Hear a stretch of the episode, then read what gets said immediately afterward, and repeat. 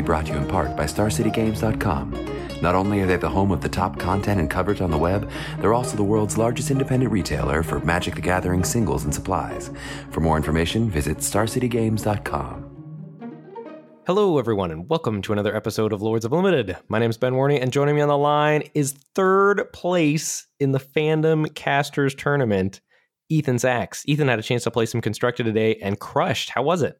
It was fun. It was very stressful. I did not innovate at all. I just stole someone's deck list 75 cards for 75 cards uh, but it worked out i got to like play against and win against gabriel nassif and alexander hayne and then get crushed by carlos romao and brian gottlieb um, and get commentated on by martin juza all in all a pretty good day ben that's super awesome. Have you had a chance to watch your matches yet being commentated? I just went back and started watching the first round, but I luckily was the feature match for all four of my matches. So I'm going to go back and watch all all of them.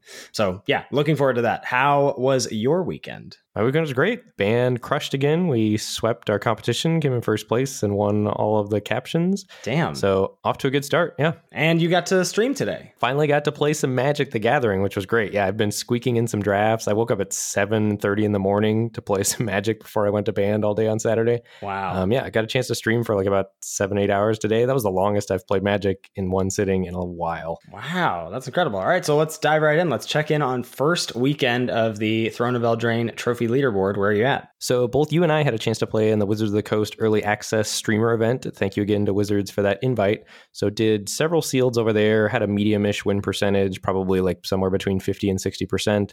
Uh, did one best of three draft and O2 dropped in that. And on MTGO, I have been crushing. I've done five drafts so far. I'm 13 and two with three trophies, 86% win rate for a super small sample size. And I have my sixth draft going right now where I am one and one. Nice, dude.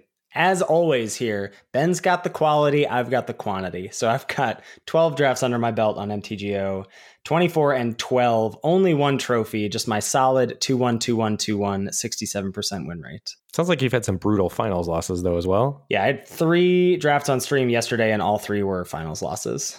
Ouch. Yeah, it's tough, but whatever. I, like it feels like just variance. I feel like you and I are very much on the same page. I feel very confident in what I'm doing. I don't feel like I'm making mistakes in the draft or in the gameplay. I just feel like my record is reflecting uh, a little bit of variance in that respect. Absolutely. All right, so we're going to dive into all of our thoughts on Throne of Eldraine for this first week. We've had a chance to do the drafts that we said, got a chance to be watching a lot of people on stream as well. So we're going to compile all that information that we got from ourselves, from other streamers, and of course from the Lords of Limited Discord that we're going to talk about in just a second because we got to talk about our Patreon, patreon.com slash Lords of Limited, where you can give back to the show if you so choose. And the Discord is just popping. I think we are breaking the format again this week, Ben. We've got a lot of people who are climbing the ranks of the trophy leaderboard, yourself included. And all of those trophy decks are getting input into the Discord, and then people are talking about card evaluations, talking about their experiences in sealed, in draft, in sealed on arena, figuring all that stuff out early and getting this format solved. So it's a very exciting place to be. And something, you know, we always talk about the Discord, but something I want to mention here is we've added another stretch goal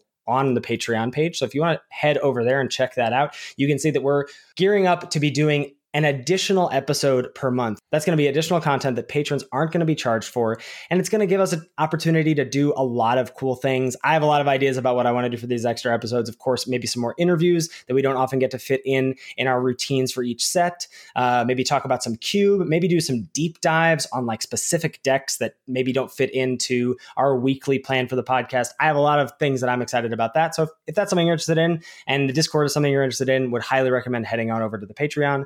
And of course, each and every week, we want to welcome people to the Patreon and to the Discord. And we've got a whole mess of people. So, Ben, you're going to have to help me out here in welcoming James, Kevin, Adam, Ronald, Gabriel, Scott, Eric, Alex, Joshua, Derek, Noah, Max, Christian, Martin, Alexander, Evan, Patrick, Kent, Chris, Wesley, Lord Grumbo, Tokyo, Zach, Abram, LGF, Hugh, Jose, Constantine, Alakai, Adrift, Nick, Joseph, Craig, David, Ambrose, and finally Scott. I'm a little disappointed that there's no wacky name in all that long list of people. Look, people are serious. It's the first week of the format. These are folks who want to solve Throne of Eldraine, Ben. Of course they're serious. It's all business. Thank you all so much for your support. We really, really appreciate it. Yeah, cannot say thank you enough. I just want to add again, I think I'm using the Discord the way the Discord's meant to be used myself because I just haven't been able to do a volume of drafts.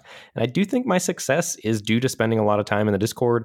I looked at all the trophy decks. I was stuck on the band bus for two hours, one way to Ben Davis, one way back, and just was talking to people about the format, people whose opinions I respect, get big picture, card evaluation, MTGO deck trophy channels, all that stuff I think helped me get off to a hot start. Yeah, that makes total sense. The Discord is just hot fire. Lords of Limit is now proud to be partnered with Coalesce Apparel and Design, Magic's newest apparel company. And as part of that, we have a gift code for you to get 10% off your order, which pertains to any apparel on their website, not just Lords of Limited merchandise. And that code is LOL all caps. Again, that's LOL all caps. You can go over there and pick up your hashtag I'm with Ben or hashtag I'm with Ethan shirt. All right, Ben, we're going to save our roundtable discussion for the end of the episode here today, just so we can give a lot of context for what those picks are going to be and maybe enrich that discussion even more. So we've got a ton of stuff in the show notes that I want to get through. Let's start with what you've got here with your general format thoughts. Yeah, I just think this is the most balanced format we've ever had since we started the podcast, and I have no preferences at all. You know, one of the one of my big breakthroughs was Ryan Saxe's drafting with preferences episode, and I think that made me a much better drafter. And I do not feel like I want to steer towards any archetype in particular. I do feel pretty strongly that I want to try to be monocolored as much as possible. But as far as like any of the certain color pairs or any one monocolored deck, I, I don't care as long as it's the open lane. I think this format is wide open and super deep. I couldn't agree more with you. You know, I kept trying to like figure out, and we'll talk about this later as we talk about what our, you know, re ranked top three commons for each color are, but trying to figure out, you know, where I'm at with those common rankings and then figuring out where I'm at with just like card grades in general. It feels like you're rewarded a lot for having a very strong, clear pick order. So you know when you're rewarded for staying in one lane or then hedging into a second color. But it just feels like you know, Ryan Saxe posted about this on Twitter earlier today or yesterday, saying that he feels like he's thinking about his mana base from pick one in this format. And I can't really remember a set where that's been the case. I think it's true though. Yeah. My next thought is that fixing is super scarce, and I think having a good mana base is really, really important. And I think often determines which card you're picking when you have a pick that's close. I think you're supposed to take the one that either makes your mana base better or gives you the most flexibility down the road for determining what your mana base is going to be. 100% agree. I've had some drafts on stream earlier this week where I, you know, would first pick uh, Bake into a Pie, and then second pick have people suggesting Charmed Sleep, the one blue blue claustrophobia effect, like tap enchanted creature, it doesn't untap. And it's just so hard for me to imagine going one into two there. One, because I'm not, you know, think Charmed Sleep is a couple grades worse than Bake into a Pie. But two, like blue blue on three and black black on four is just pretty impossible to imagine in this format. Yeah, I agree completely. I think the other thing that I found that's true about this format is that you get super heavily rewarded for finding the open lane. And because there are so many open lanes, it's always possible to find one that's open. And once you do, you just get plenty of playables. So I've been situations like at the end of pack one in my five drafts so far where I've had as few as four playables in any one color at the end of pack one, but I've audibled and I've still comfortably made playables because once you find your archetype, there's so many cards that other people don't want that go in your deck. I think that's the coolest thing about this format is that the payoffs for the decks aren't busted powerful and they only fit that one deck, but they fit so perfectly. So if you find that lane, you're going to get those payoff cards and your deck's going to be very strong. I don't know if you encountered this when you were streaming today, but I encountered this a lot from folks coming into chat when I was drafting monocolored or near monocolored decks. And people who didn't read the like WotC release thing about like what they intended, you know, where they said that I think they said two drafters per table should be in a monocolor deck. That was sort of their idea with this format. If you don't know that going into this draft environment, you are going to be behind the curve because you should be looking to get into that deck a good portion of the time because those decks are so good when they're open. Uh, but if you aren't looking for those, if you think this is like a normal set where monocolored isn't a thing and like three color is possible, you're going to be in for a world of hurt. I agree. I do think those monocolored decks are some of the strongest decks in the format. And if you're not truly monocolored, being as deep as you can in one color just gives you the best synergy and the most flexibility and the best mana base. The mana bases have been really tough so far in this format. And I think if you get monocolored, you get the benefit of having a very strong deck plus the benefit of having a very good good mana base. And if you're not monocolored, certainly something in the realm of 10-7 or 10-8 or 11-7 is often what you want to get yourself enough colored sources to turn on adamant. Mm-hmm. And along with that, I do think, you know, trying to get into monocolored artifacts are just better than normal. So cards like Scalding Cauldron, which is the one mana artifact that is three tap, deal da- three damage to target creature, that looks like a lot of cards that have been medium before, but that's a very good rate. And I think the fact that it's an artifact in the set just makes it a lot better. Similarly, Golden Egg, two mana for the artifact that cantrips when it ETBs, and you can pay two to sacrifice it to food, or you can filter mana through it and sacrifice it. Both of those, I think, are just very high picks because they allow you to get good playables and give you more time to figure out what's open. I couldn't agree more. I mean, I think Scalding Cauldron is a great example of those like cards that look like bad cards we've seen before but aren't. And there's a lot of those in the set. If you don't follow Calls on Twitter, you know, he's a big friend of the podcast. He's in our Discord. He's one of the people who is racking up a huge trophy rate right now. Um, he's been posting things about like, here are some cards that look like versions of bad cards before but aren't. And I think Scalding Cauldron is a great example. And I've had a lot of people be like, "Oh, you like that card?" I'm like, "This is it's one mana for a colorless open fire, which was the two in a red instant deal three to a creature from uh, Hour of Devastation. And that was like one of the best commons in that set. And this is colorless. And then there's also artifact synergies on top of that. Like this card is great. And not only is it great in game, but it's also great in draft because it adds that flexibility to your decision making process. Right. And I just think all artifacts in general get a slight bump because of monocolor being viable and because of you wanting to find your lane to the, the level that you do. Mm-hmm. I agree. And as far as, you know, just depth and replayability, this is on my short list for, I think, best format of all time already. Mm-hmm. Uh, it's it's easily top five for me. I can already tell. It's just so fun, and there's so many build around rares and uncommons that really get there and push you in a direction. And I think if you go in the direction that they're pushing you, you're going to get rewarded. The synergy with a lot of the build arounds is super real. And adventure is such an incredible limited mechanic. It really is. There's so many decisions to make. It's hard playing with adventure cards. And then as far as, you know, general stuff we talk about Prince Pauper, I think this is Pauper. I don't think this is dominated by rares at all. I agree completely. I was thinking about this earlier this week because this is always a question that we ask ourselves in this like, you know, post crash course episode. And I think this is a Pauper format as well. Sure, there are some bombs that are pretty egregious, like Clackbridge Troll chief among them, I would say. But beyond a handful of them, they feel like you can deal with them, mostly because the commons are so pushed. Like you've got really good premium removal at common. And as far as format speed, I don't have much of an idea or an inclination myself. It feels like everything is viable. I've seen super aggressive decks be very good. I've seen controlling decks on my end be super good. I've seen mid range get there. It feels like decks all over the spectrum are pretty viable to me the general consensus, because I was asking in the Discord because I wasn't super sure, seems to be that monocolored aggressive decks are pretty strong and something that you should be aiming for. Have you have you played any of those type of decks? I have. I've drafted a mono white and a mono black deck that were both fairly aggressive. Um, and a lot of my red white decks have been aggressive. I don't think there's like a non aggro red white deck, um, at least that I've seen so far.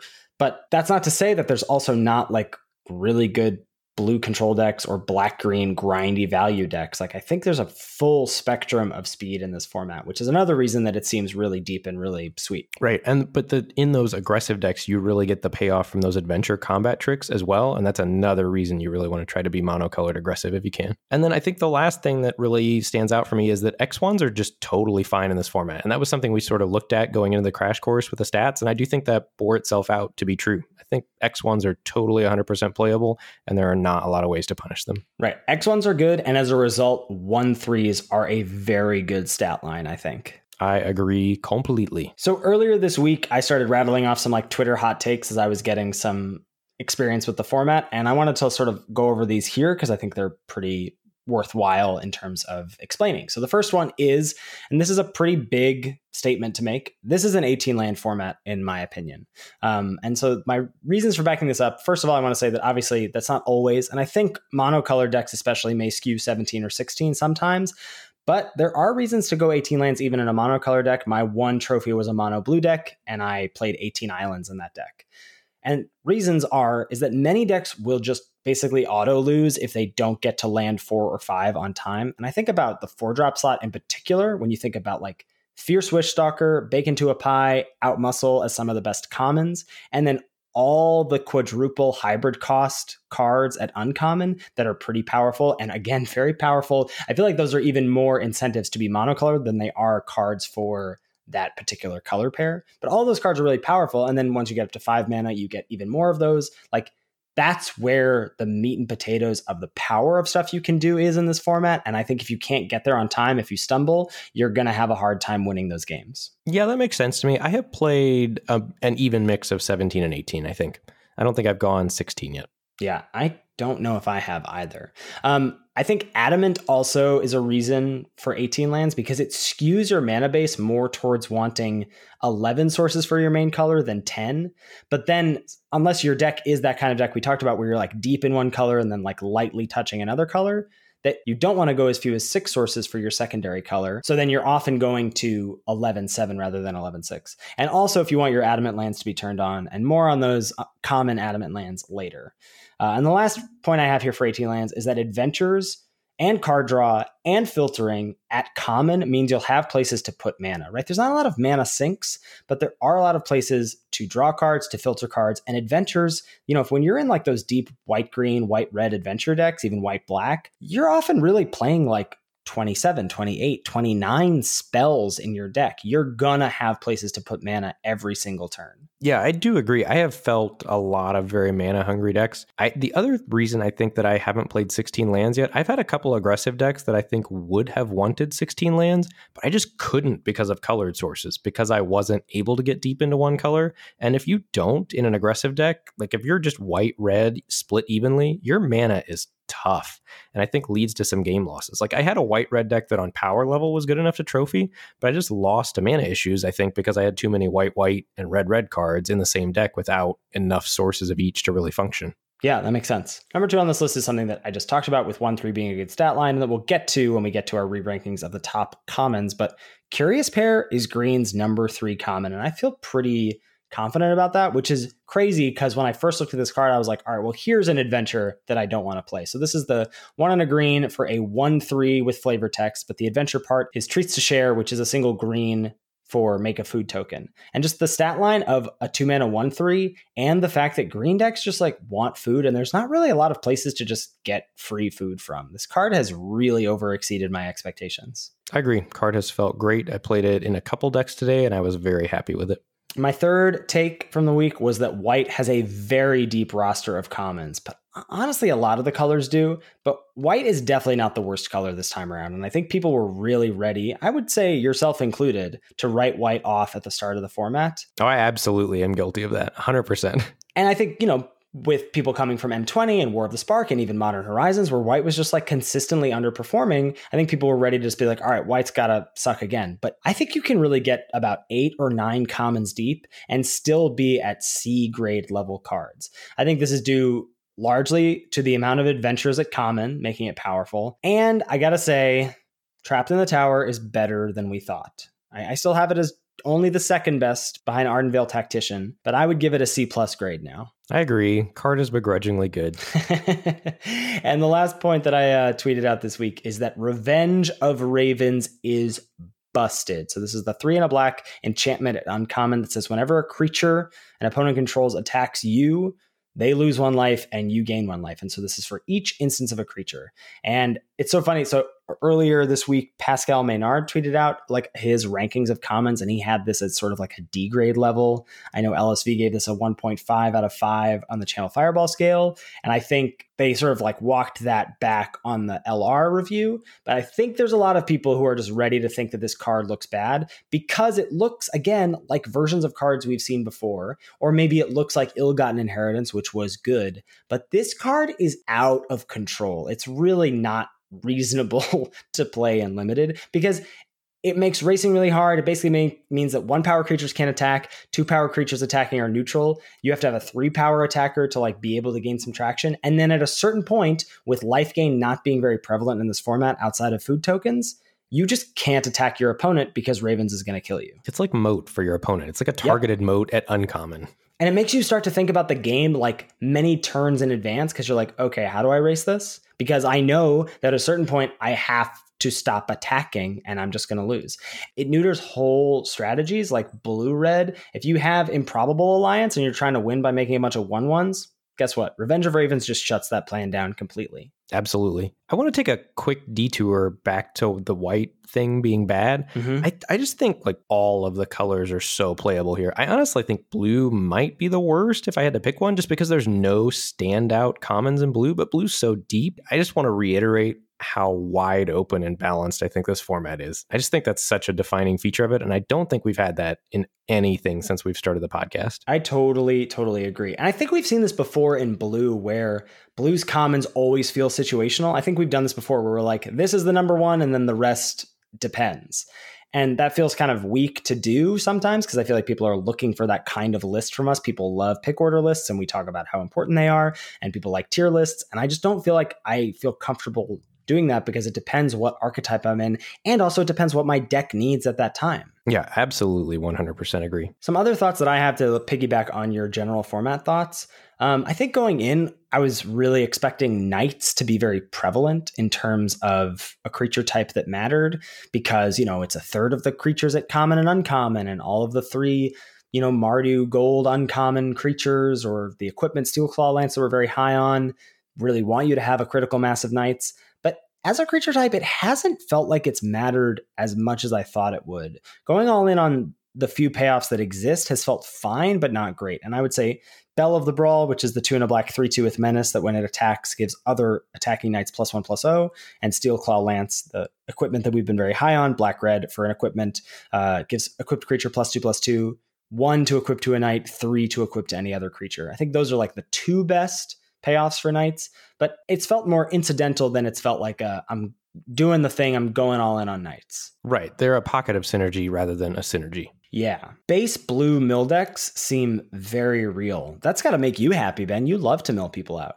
I'm super happy. I am super unhappy that I haven't been able to get into blue yet, but I am very much looking forward to milling someone out with mono blue mill with the merfolk that mills for and run away together to bounce it back into my hand and just live the dream. Yeah, I think that deck is most at home as blue red or blue black, but I've also seen mono blue with just like you catch them all with the merfolk. And I think unless they do something to the bots, that this is going to be the like heart piercer bow menace of arena until they fix something. Yeah, absolutely agree. And it, playing on arena is going to be a huge drag if merfolk secret keeper isn't a high pick for the bots. Um, so just to chat quickly about monocolor decks, which we've already said we think are very, very real. And as we said, WotC thinks that like one to two drafts at the table are supposed to be monocolor. In my first nine drafts, I was monocolored in three of them. So that sort of matches up to that. But uh, again, small sample size. I've faced two mono green decks in the early access arena event that were very strong. I haven't gotten to draft this deck myself. Um, and I'm also on the lookout for the flavors of this deck. And I don't know if you've seen this or if you think this is real, but there seems to be this like hyper aggro green deck with three cards in particular, and they're all at common. The first is Wildwood Tracker, which is single green for a 1 1 elf warrior. When it attacks or blocks, if you control another non human creature, it gets plus one plus one until end of turn. So sort of like a one mana 2 2 at common. There's Rosethorn Halberd, which is the single green equipment that auto equips to a non human creature when it enters the battlefield. Equipped creature gets plus two, plus one, and it has an equip cost of five. And then there's Maraleaf Rider at common, which is just one and a green for a 3 1. And you can also sacrifice a food to make target creature block it this turn of April. And I didn't quite realize this, but like if you have three food and your opponent has three creatures, you can just make all three of them have to block this and then oh snap. It's like a lure? It's a lure. Oh my god. Yeah. Wow that's good to know. So so i think there's this like hyper aggro mono green deck floating around that i'm curious to draft but i've seen just like good mono green decks. I've seen mono blue be mill strategy with a bunch of merfolk my only trophy was with mono blue, and that had four Vantress Paladins, which is the three in a blue 2 2 flyer. But if you pay adamant for it, it gets a plus one plus one counter on it. So just like four mana 3 3 flyer in my mono blue deck. There's just like a lot of different flavors, even of these monocolored decks, which is wild to think of. Yeah, I, I am very excited by the depth of this format. So circling back to that green aggro deck, I haven't played mono green aggro, but I had a very good green white aggro beatdown deck that had a lot of those same cards. Other cards that were great in that deck were Flutterfox, the one in a white 2 2 that gets Oh. flying as long as you control an artifact or enchantment. That card is just like better than Gustwalker, right? Yeah, it's so easy to turn on. It's real good. And then the other one that was great at the top of the curve was Tuinvale Treefolk, which has the adventure of three and a green, put two plus one plus one counters on target creature. That enables so many attacks. And then if you get two for one, you don't care because you've still got a six five coming behind it. Mm-hmm. Yeah, I, I I just think it- it's so funny. Like even that thing, which looks like kind of clunky, even Curious Pair, which just looks so unimpactful. Adventures are great in limited. They're all good. Maybe they're not all full two for ones, but they're at least like one and a half for ones, and that's a really great rate to get for a lot of cards at common. I agree. So we're going to talk about this, I think, next week because I think monocolored is such a huge piece of this format. And it's something we've not seen, at least certainly in the lifetime of our podcast, where we've talked about how to draft these decks and what sort of considerations to make for them. So I think we may be diving into these fully next week, but just to sort of float these out there for your first drafts, for your I guess not your pre releases, but for your first weeks on Arena and MTGO and in paper, that the type of considerations that we've talked about for bot drafting in terms of getting deeper into one color in pack one is going to apply to this format a lot, I think. Would you agree to that? Yes, absolutely. I think it's important to have a strong pick order in your mind so you know when a card is worth dipping into that second color for and when it's worth taking a slight hit in power level to stay flexible and to stay one color. And because here, especially, not only do you have benefits of staying one color so that then, hey, if I open a bomb in pack two, I can then be the, my main color plus that. But also, you have this maximum benefit of staying monocolored pack one to then end the draft as a monocolored deck. Right, which I think those have been the strongest decks from what I've seen. And I think if you get deep into one color, you know, we're talking about how to do that, two color pips on a card is a real cost in this format versus one color pip. Because if you start, like, for example, say with a good card like Scorching Dragonfire, and then you end up deep in blue, you can still play your Scorching Dragonfire off of three red sources and have a heavy base blue deck. But if you have a red red card, it's a lot more difficult to do that. Yes. Moving on to some cards that we've had a chance to play with, specifically in the rare section. Let's take first a look at Emry Lurker of the Loch. This is two and a blue for a 1 2 legendary Merfolk wizard, costs one less to cast for each artifact you control. When it enters the battlefield, put the top four cards of your library into your graveyard, and then you can tap, choose target artifact card in your graveyard, and you can cast that this turn. This card looked not great to me. I don't think I would have ever put it in my deck or drafted it until my opponent cast it the first time against me. And it is really good, specifically in tandem with something like Scalding Cauldron, which is the artifact deal three. You can just reuse that every turn if you want to. It mills, so it's going to give you some card selection for artifacts in your graveyard potentially. It's very powerful. Any artifact creature you can continually chump with, recast. This card does a lot. And also, I think there's something deceptive about just like the stats of it being a three mana one two, but very rarely is that what you're casting it for when you build your deck properly. Like when you get to just go Scalding Cauldron on turn one and then Emry on turn two because it's cheaper for each artifact you control. And then you crack the cauldron on three, and then you can recast it on four. Like this card is very strong and is a very powerful build around. Next up, point for you in the point territory.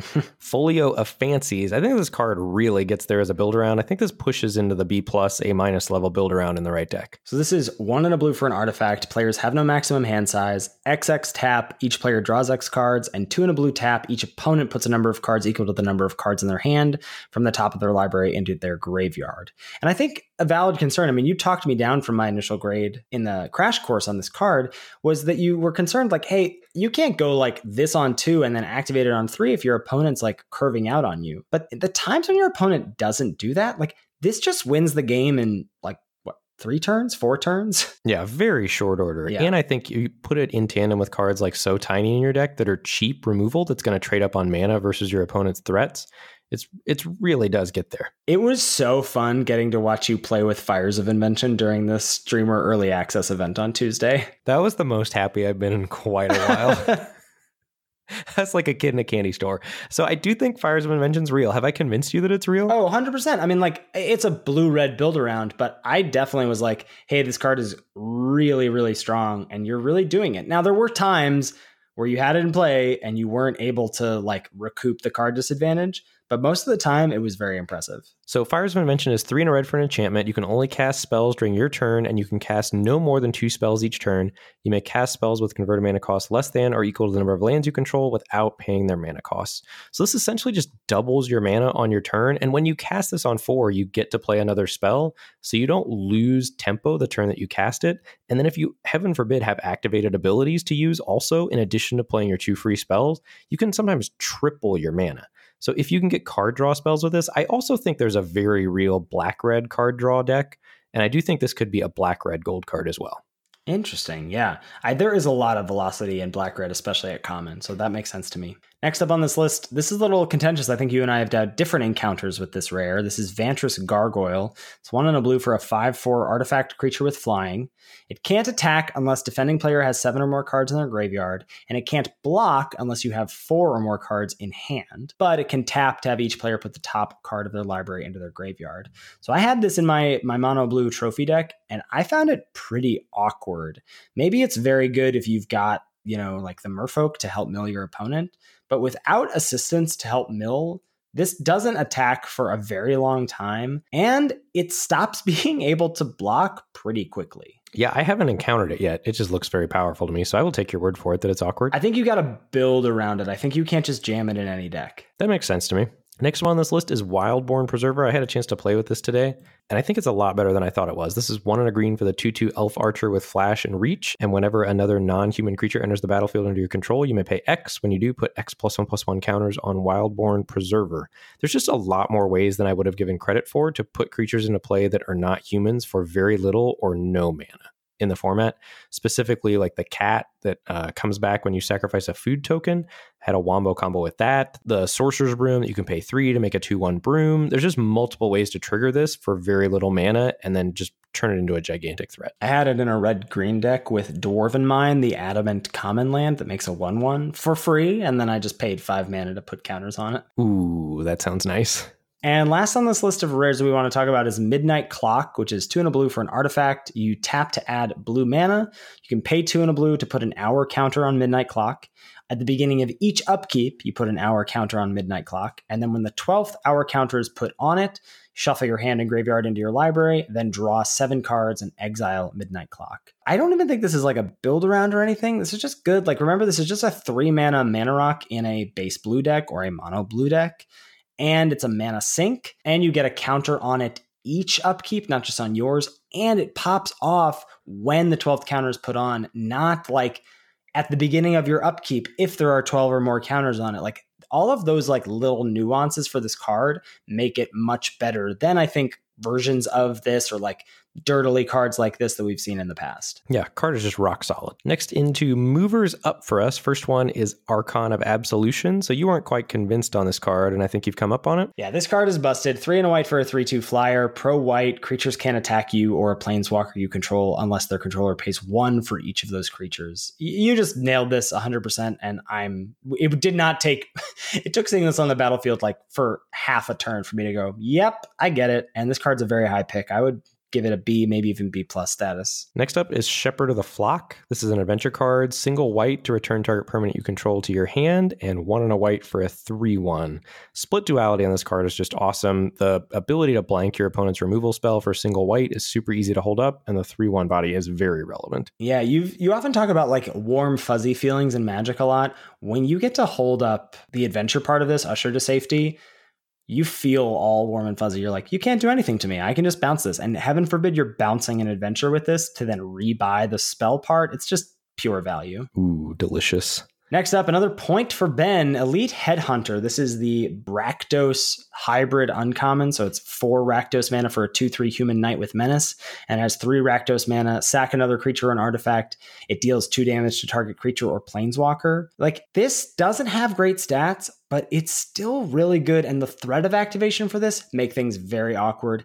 And if you build around it properly, like if you're a mono black and you have a lot of food tokens around. I think that's where it's at its best. And once I started figuring out that these hybrid cards were more for monocolored decks than they were for the two color decks that they represent, I think I just got a lot higher on them in general. I agree. If that's one of the main benefits of getting into a monocolor deck is that you have four chances yeah. to get an absolutely busted uncommon potentially on the wheel. And they're almost all great. Like I think the Selesnya one is kind of bad, but even that is probably just fine in a deck that can cast it. Yep. Next up is Brimstone Trebuchet, Lords of Limited preview card, two and a red for the one three with Defender and Reach and you can tap to deal one damage to an opponent. And whenever a knight enters the battlefield under your control, you can untap Brimstone Trebuchet. I just want to remind people this has reach because I punted twice with this card this week.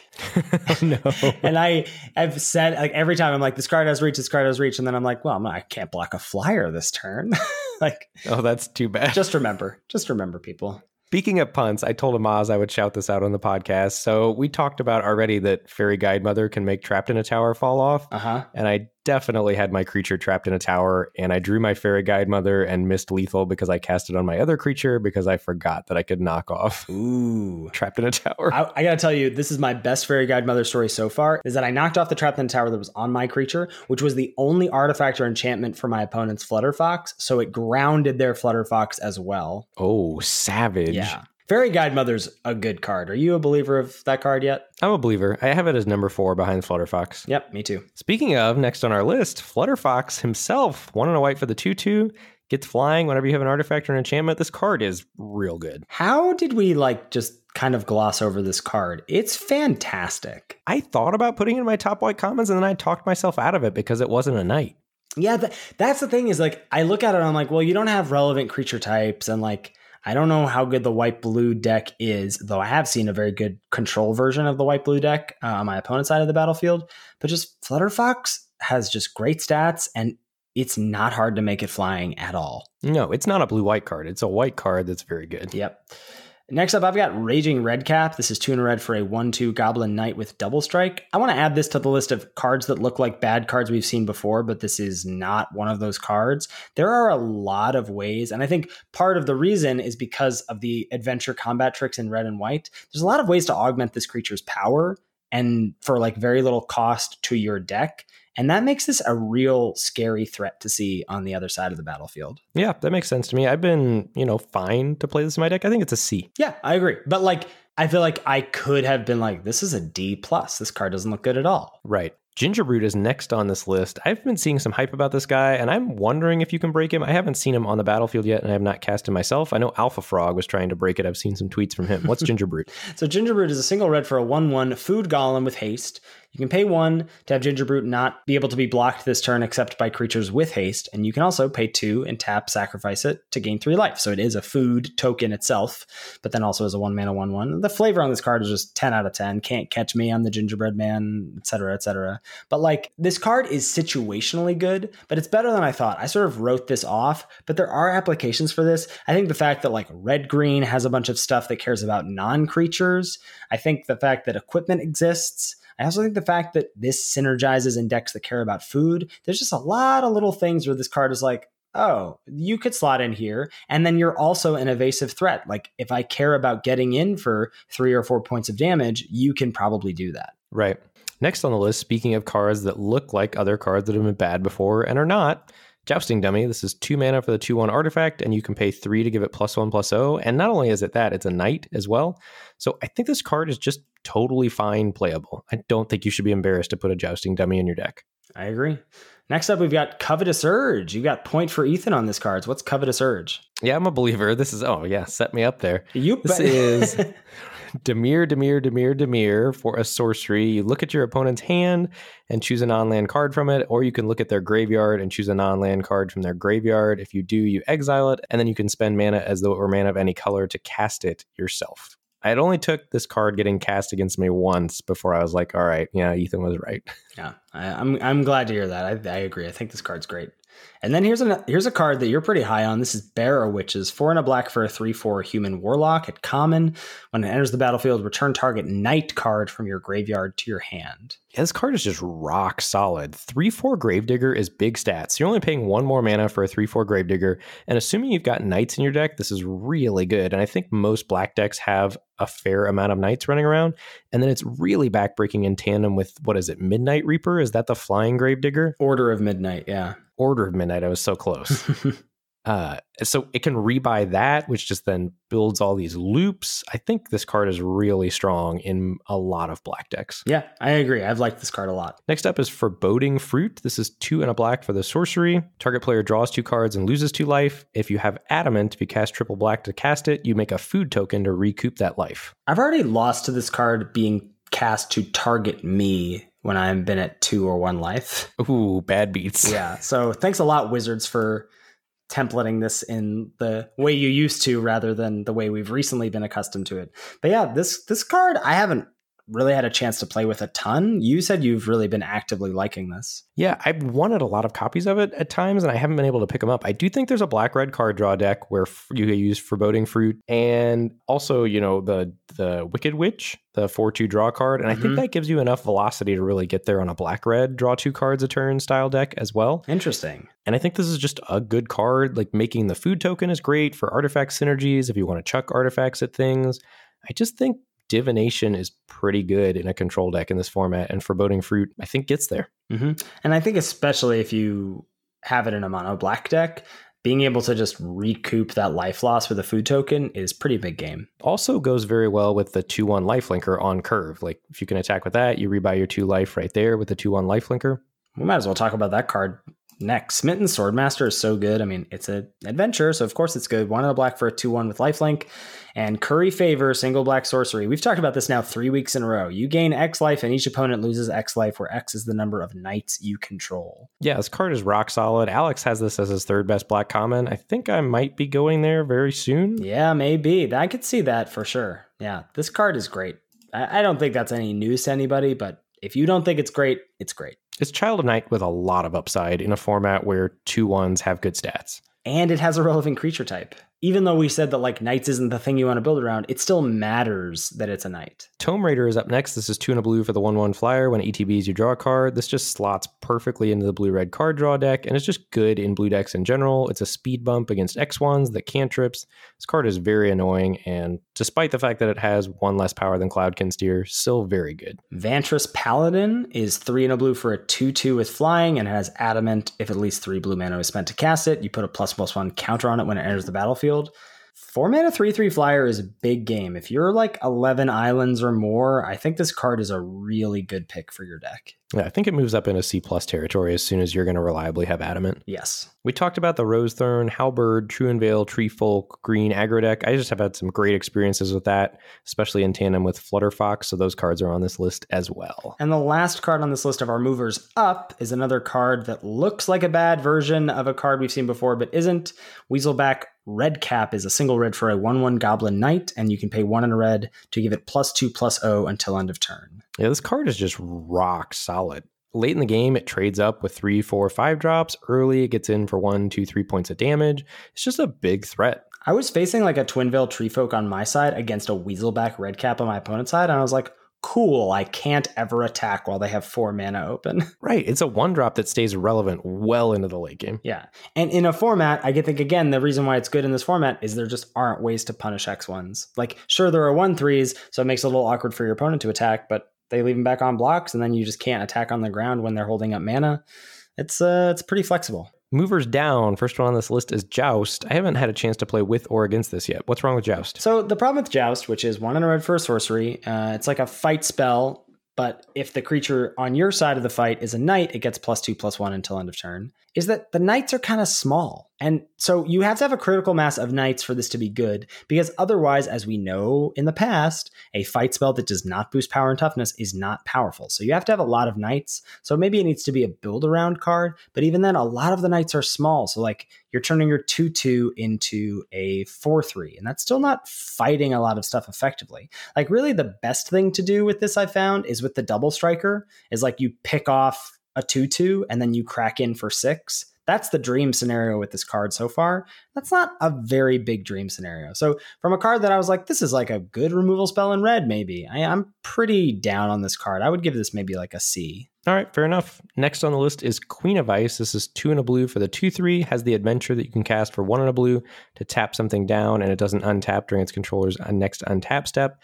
And then when Queen of Ice blocks something, you tap that creature, and it doesn't untap during its next controller's untap step. I mean, you kind of nailed this in our crash course as like clunky Frost Lynx. Yeah, hasn't been very impressive. And it doesn't feel like it has a particular home. I mean, as we'll get to later, or uh, maybe I'll preview this right now, is that we don't really have a clear pick order for blues cards because they're all so situational. But this just feels like it's filler. Like it feels below replacement level to me at the moment. I agree. Last on this list is the Adamant Lands. Big point for Ben here. I was super high on these and I've walked back my grade pretty significantly. So all the common lands that are the basic land types, they come into play tapped unless you control three of those basic land types. I think that the biggest part about this that I didn't take into account is that the enter the battlefield tapped portion is a pretty big cost, especially in this format where I think board presence is really important. I think like one or two of these is totally fine. Like, uh, you know, I've, I've played a lot of them randomly, like, hey, I have a 9 9 mana base and I'm going to throw like one of each in, or I've got an 11 7 mana base and I'm going to throw one or two of these in. Like, that's totally fine, but you don't need to pick them highly. I don't think you need to prioritize them very well. And I would also say my current top one is the white one, the one that puts a plus plus one counter on a creature, because that has an immediate impact on the game, whereas the rest sort of have a delay. Like even the green one maybe might be the second best that makes a food token. I'm all about the green one. The blue and the black one that top a creature or a spell are like cute, but the delay of that effect doesn't feel great in this format where there's a lot of immediate impact that you want to have on the board. And then quickly got a list of cards you aren't picking highly enough Scalding Cauldron, that artifact that does three damage, Golden Egg, cantrips, fixes your mana, keeps you open. Sorcerer's Broom in tandem. So Sorcerer's Broom is the two mana, two one artifact that whenever you sacrifice a permanent, you can pay three and make a copy of it. That in tandem with Cauldron Familiar, which is the one one cat, and Witch's Oven, which is tap, sacrifice a creature, make a food token. If its toughness was more than three, make two food tokens. Those three things are such a wombo combo engine that is really powerful, and you need to be on the lookout for that, especially in green black food decks. I actually had a, a near mono green food deck that took advantage of that and was splashing for the Cauldron Familiar Cat and was well worth the splash. Yeah, I really want to assemble that combo. I just haven't gotten to do so yet. Uh, and the last one is Sir Conrad. I keep seeing this card go fourth, fifth, Ooh. sixth three black black for the five four, and whenever a card does anything associated with your graveyard, it deals one damage to an opponent and has one in a black mill two card a mill a card from each opponent, which essentially is one in a black deal a damage to an opponent. Mm-hmm. And so your life total it's like a what what are those cards called? The aristocrats, like like blood artist or Zulaport cutthroat. Yeah, it's like a it's like a blood artist on a five four body. It's just ridiculous. Yep, that card is super powerful. It keeps going up for me. All right, that's going to bring us to re-ranking our commons for each color. So in white, we're in agreement, Ben. We've got Flutterfox at number three, Trapped in the Tower at number two, and one of my favorite cards, a common Ardenvale Tactician, which is the one white white two three flyer, but it has an adventure Dizzying Swoop, which is one on a white to for an instant to tap to up to two target creatures. Yeah, I keep playing aggressive decks, which is like not super comfortable territory for me. I mean, I can do it, but I'm not. I'm much more comfortable piloting a mid range or a control deck. And I keep thinking, how am I going to win the game? And then I draw Ardenvale Tactician, and I'm like, oh, winning the game's super easy. it's so funny because like we've seen that Dizzying Swoop as a spell by itself before in many formats, and it's never good. But hey, when you tack it onto a three mana, two, three flyer, suddenly that effect becomes pretty desirable. Yeah, it's busted in half. Blue, I don't even think we're going to attempt to rank.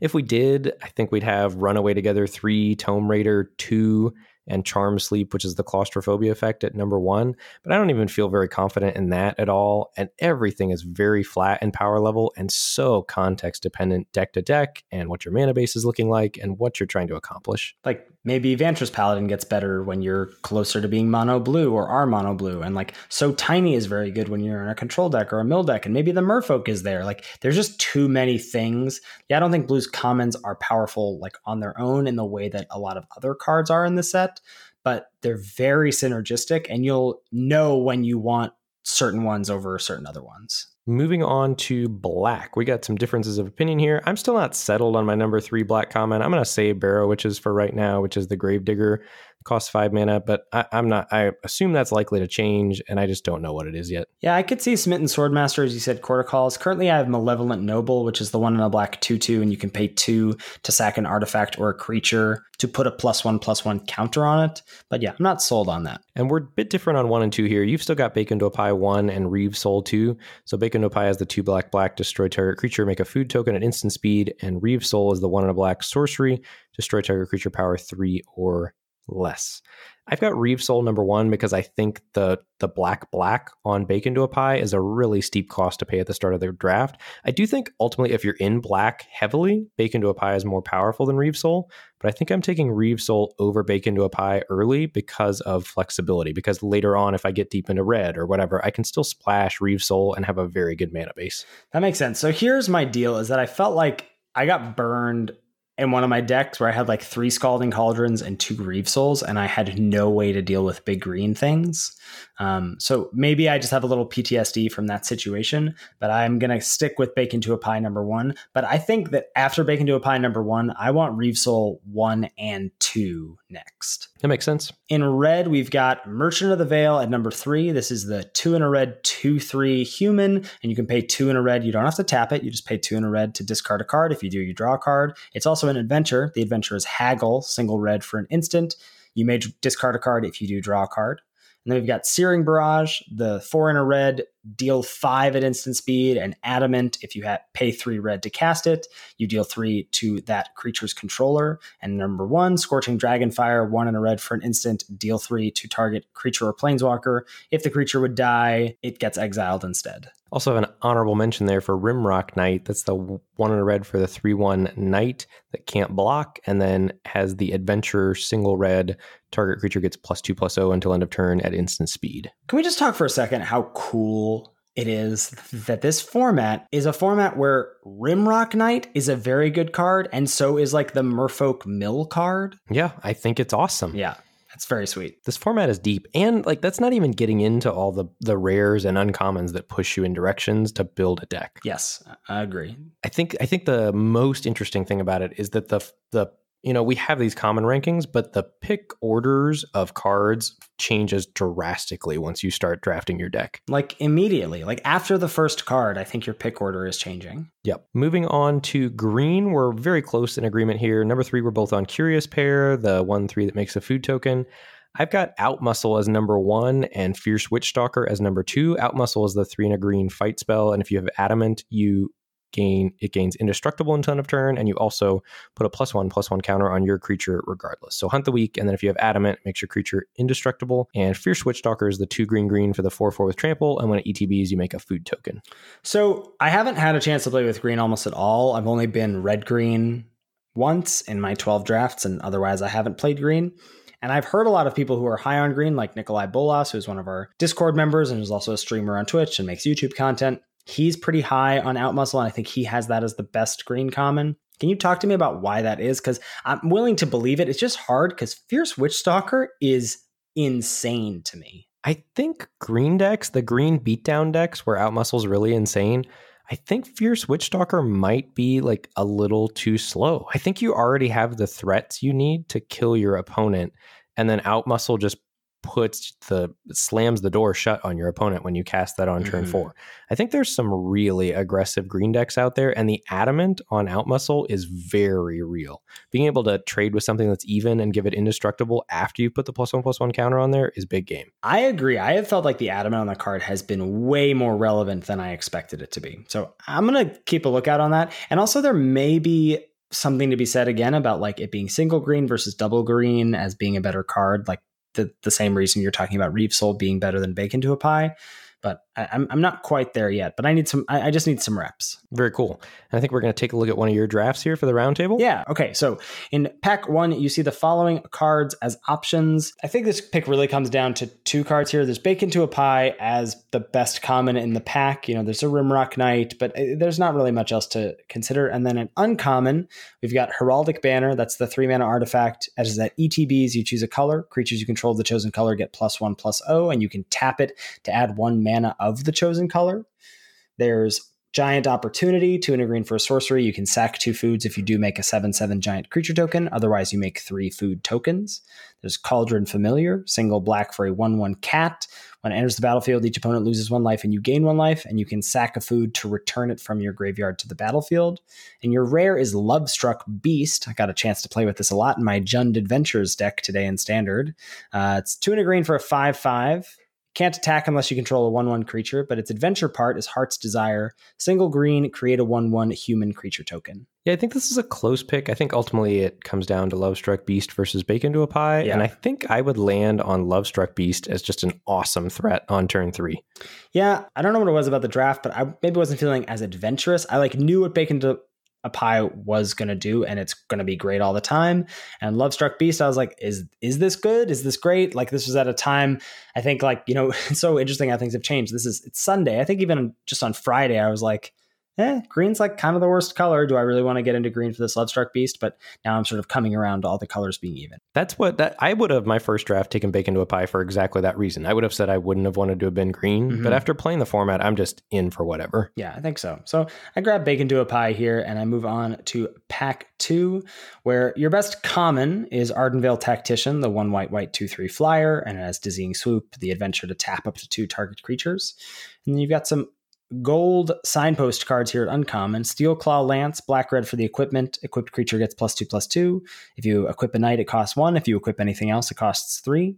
Inspiring Veteran is red white for a 2 2 human knight. Other knights you control get plus 1 plus 1. And there's also another adventure, Hypnotic Sprite, blue blue for a 2 1 with flying. And its adventure is Mesmeric Glare, which is 2 and a blue for an instant, counter target spell with CMC 3 or less. Yeah, I think after Lovestruck Beast, I would have followed it up with Tactician here as the best card in the pack that I could reasonably play alongside my Lovestruck Beast. Mm-hmm.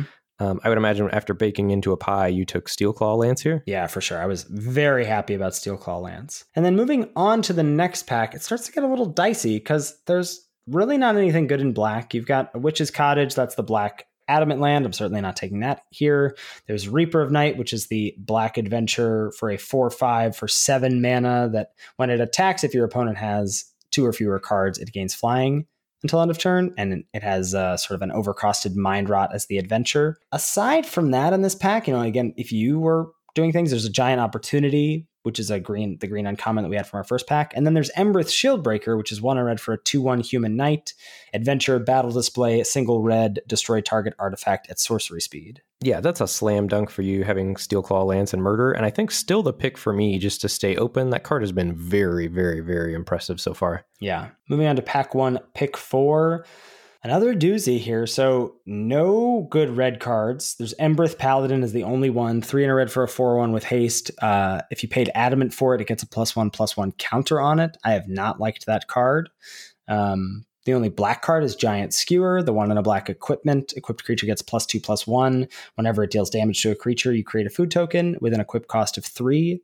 And I think the best card in the pack is Flutterfox, which is one and a white for the 2 2. As long as you control an artifact or enchantment, it has flying. Yep, I agree. That's the best card in the pack, and that's what I would have landed on here. That's what you took as well, right? Yes, that is what I took as well. Pack one, pick five, we see a little bit of a boost in power level here. I think it comes down to Outmuscle, the Hunt the Weak card with Adamant. And our uncommon is Redcap Melee, single red for an instant. It deals four to target creature or planeswalker. If a non red permanent is dealt damage this way, you sack a land. Yeah, having the Lovestruck Beast in my pile, I think makes Outmuscle the pick for me. And the route you've taken so far with the primarily black red route, I think Redcap Melee is the pick. Yeah. And so, like, I've gone black card into black red card, into red card, into white card, into red card. But I think Redcap Melee, this is way too late for Redcap Melee, in my opinion. I, have you played with or against this card yet? Yes, I've played with it. It's very good. Yeah, it's great. And I think, you know, what we were talking about with pick orders changing, just based on our first pick, you and I have taken completely different routes through this draft. Yep, which is pretty wild. Pack one, pick six. See the following cards as options. There's a Tome Raider, the two and a blue 1 1 flyer that ETBs draws a card. There's the Rimrock Knight, the one on a red 3 1 that can't block, and it has an adventure Boulder Rush instant, single red, target creature gets plus 2 plus 0 until end of turn.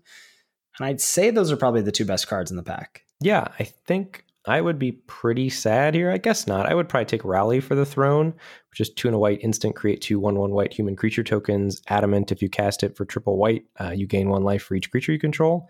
I think Rimrock Knight is a super clear pick for the route you've taken through the draft. Yeah.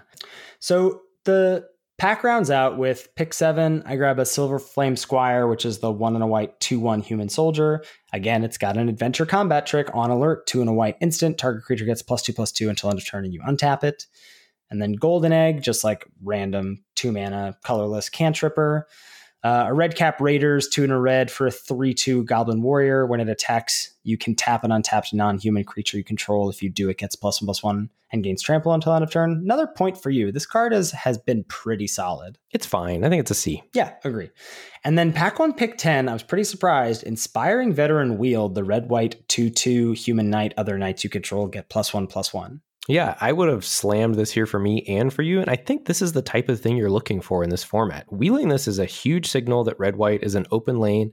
And I think you're supposed to pivot here for it. Yeah. And it wasn't that hard of a pivot for me. Like, as you recall, like I had the Bake into a Pie and then I had Steelclaw Lance, and I hadn't seen a black card since. So I was pretty happy to see this. And it's funny that both you and I took very different routes through the draft, but I think once we get to this point, both you and I end up on the same deck. Yes, 100%. All right, well, that is the path that I took. I did end up in red white in that deck, as I have a lot. It's pretty off brand for me, Ben. I've been red white like four times. I've been red white twice already in six drafts. I think, I mean, again, it's it's only day four, but I think people are too low on white right now. I see Flutter Foxes and Faerie Guidemothers going like 12th and 13th pick. I agree. There is still some some white hangover from the last few sets, and I think we're going to take advantage of it. Yeah, for as long as we can. And you too, listeners, should be taking advantage of it. All right, that's a great place to wrap us up. I cannot wait to talk more Throne of Eldraine. This format is awesome. Looking forward to seeing you next week. Thank you, as always, to Salty Pretzels for our intro and outro music. Make sure you give that a listen. You can check us out on Twitch and Twitter. Ben was just streaming today, twitch.tv slash Mr. Metronome for him, twitch.tv slash Lord Tupperware for me. I promise I won't be playing any standard again anytime soon. You can check us out on those same usernames on Twitter, and you can also tweet at the podcast at Lords of Limited. If you've got any feedback about the show or any questions, shoot us an email at lordsoflimited at gmail.com. Thank you so much for listening. Good luck in your first week of Throne of Eldraine drafts, and we'll catch you next week for another episode of Lords of Limited. Thanks, everybody. See you later. I think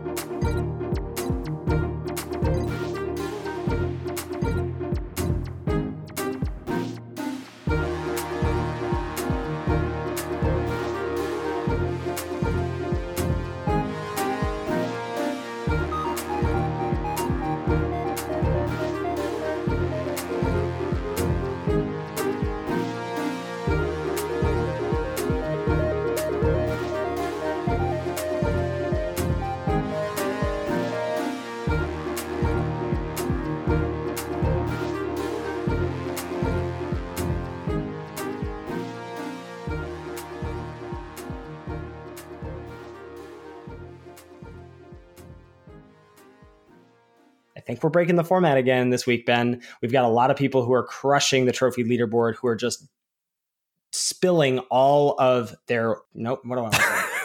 uh, you were on a roll there. I was feeling it, and then it just slowly petered out and died.